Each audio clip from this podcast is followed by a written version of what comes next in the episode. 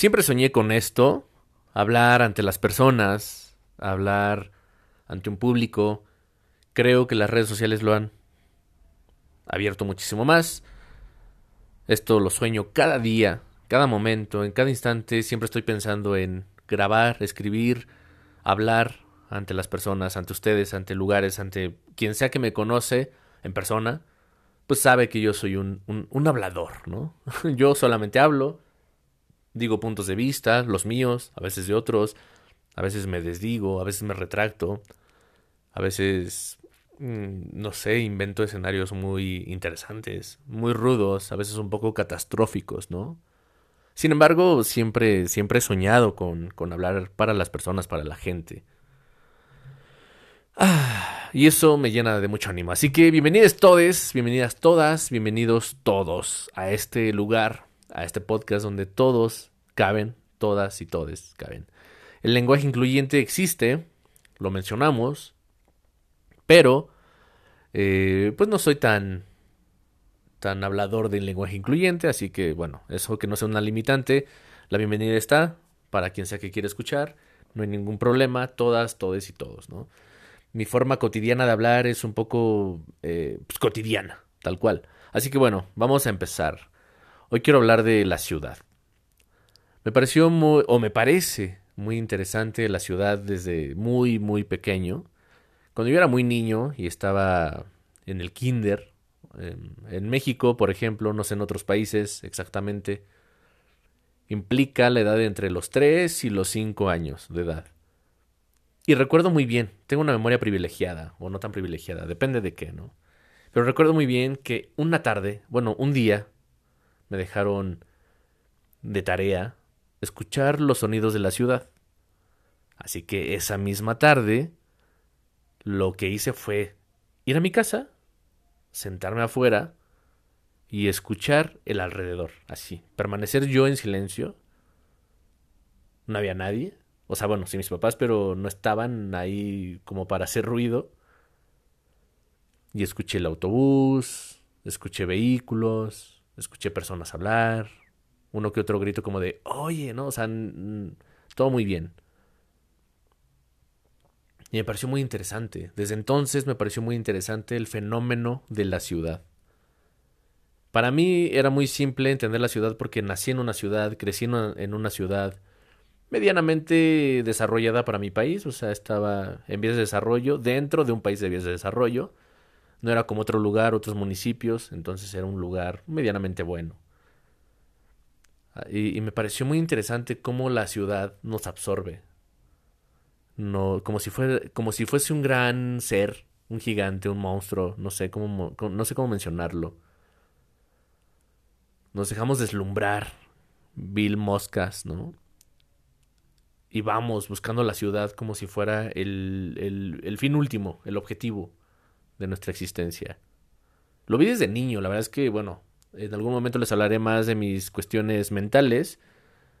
Para mí muy increíbles y creo que para muchos también. Sin embargo, muy, muy receptivas a muchos estímulos. En este caso, la ciudad me pareció algo inaudito.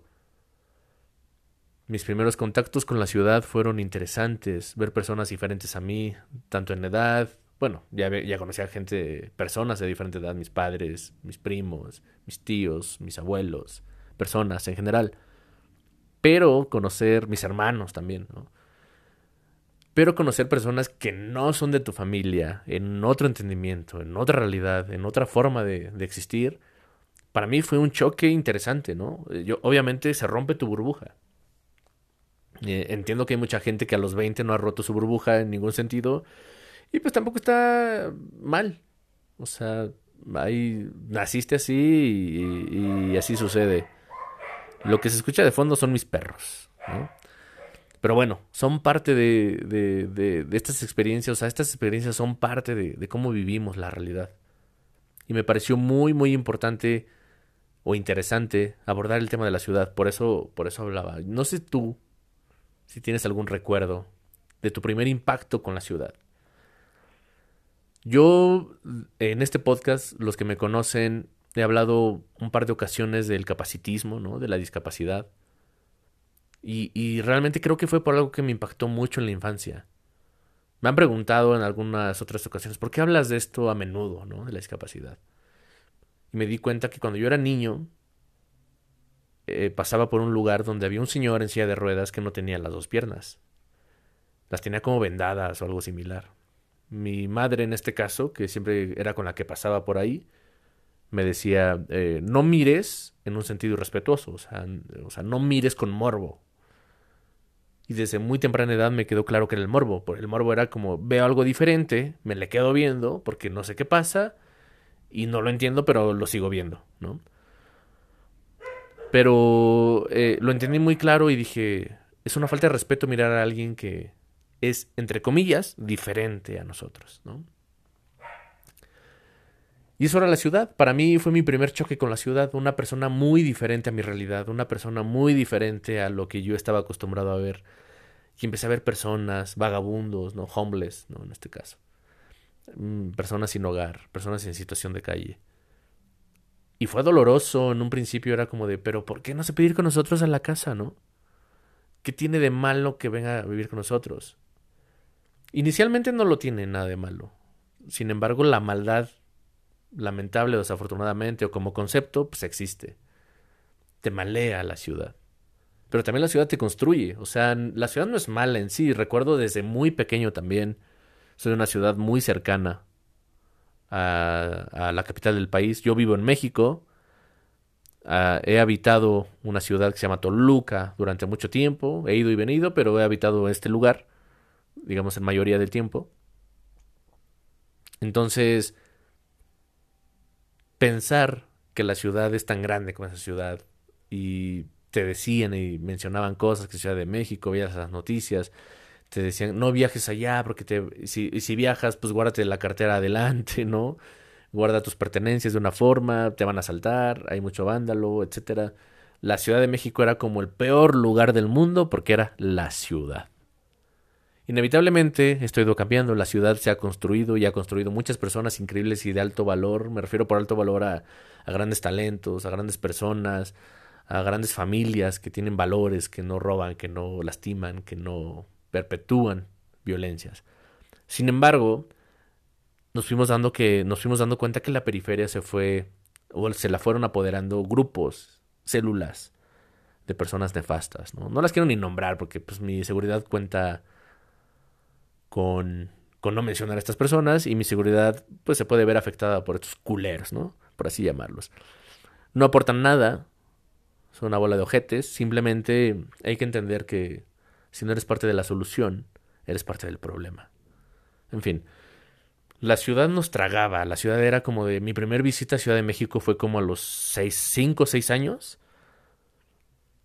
y fue como interesante, ¿no? Ver otra ciudad, porque lugares ves muchos desde antes, pero una ciudad grande en tu propio país es como de, o sea, ¿cómo?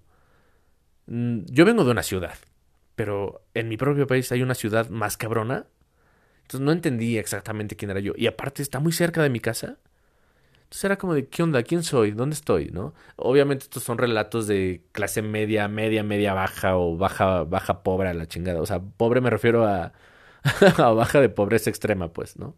No sé en dónde estoy parado. Bueno, sí sé, pero me gusta pensar que a veces estoy más abajo de lo que debería de estar. Desafortunadamente la gente me dice, ¿qué? ¿Tienes esto? Sí. Sí. ¿Ganas tanto? Sí. Ok. En fin.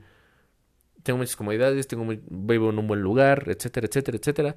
Sin embargo, la ciudad siempre me pareció un lugar de recompensa, un lugar de construcción, pero también un lugar muy peligroso. Yo creo que todos ustedes, Perú, Argentina, Chile, España, Alemania, que hay algunas personas ahí, en otros lugares, Madrid, que me escuchan en España también, como ya dije. Para ti, como persona, recuerda tu primer contacto con la ciudad. Para mí la ciudad es algo increíble. Yo soy una persona citadina totalmente. Me encanta la naturaleza, la amo, pero la mayor parte de mi vida la he vivido en ciudad, así, ciudad. O sea, de hecho, toda mi vida he estado en ciudad. Mis escapes son de vez en cuando, de cuando en cuando, a lugares, pues, de naturaleza, ¿no? Y la ciudad me parece algo increíble, hay accesibilidad, hay todo. Cuando viajas fuera de la ciudad, te das cuenta que no hay mucho, no hay mucho que ver. Que quiénes somos, ¿no? Entonces, no sé qué decirte. La ciudad me parece algo increíble, algo mágico, pero a la vez algo tenebroso. Es como el mundo de Disney, ¿no? Ahí con el Rey León. El cementerio de elefantes, pero a la vez es como de aquí hasta donde ves Simba, pues ahí somos nosotros. Esta es la ciudad. En mi capital de mi país, o sea, en la capital de mi país, hay un cementerio de elefantes y hay un lugar muy increíble que es como todas las zonas cabronas ahí de pura feria, ¿no? Que se están gentrificando muy cabrón y que ha habido desplazamiento de personas. A eso voy con la ciudad. O sea, vienen personas de otros países y nos desplazan, ¿no? Y los costos se elevan precisamente por lo mismo. Y digo, ¿hasta dónde estamos dispuestos a escuchar, a atender y a recibir extranjeros que nos están desplazando?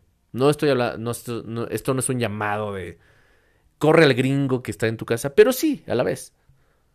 Es como de pinche gringo, ¿no? A la verga, o sea, pues habla español, cabrón, o sea, estás en este país y adecúate a lo que somos nosotros.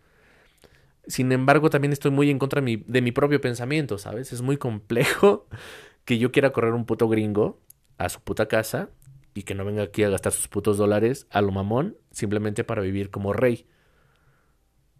Pero, ¿qué estamos haciendo? ¿Nos vamos a desplazar?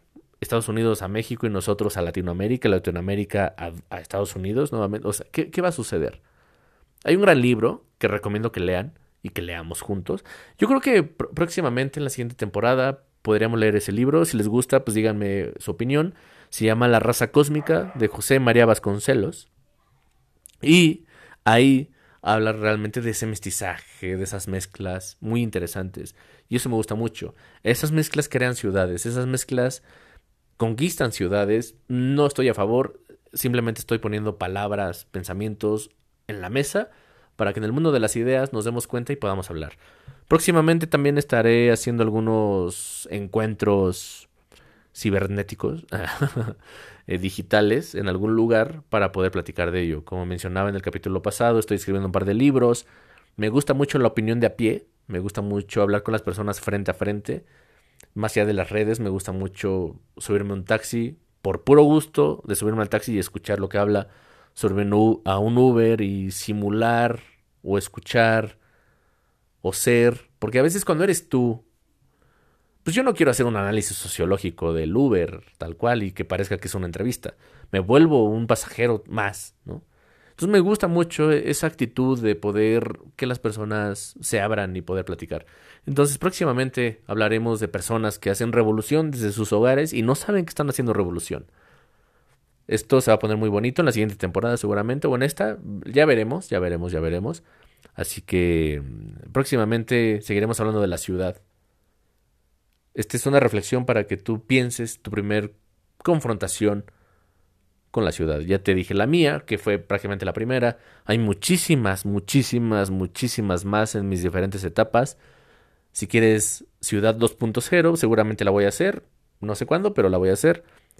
Mientras tanto, solamente hablo de la ciudad. Es un monstruo, es un gran hogar, es un gran lugar para vivir, sobrevivir, hacer, o es un lugar para morir. Así que nos vemos muy pronto.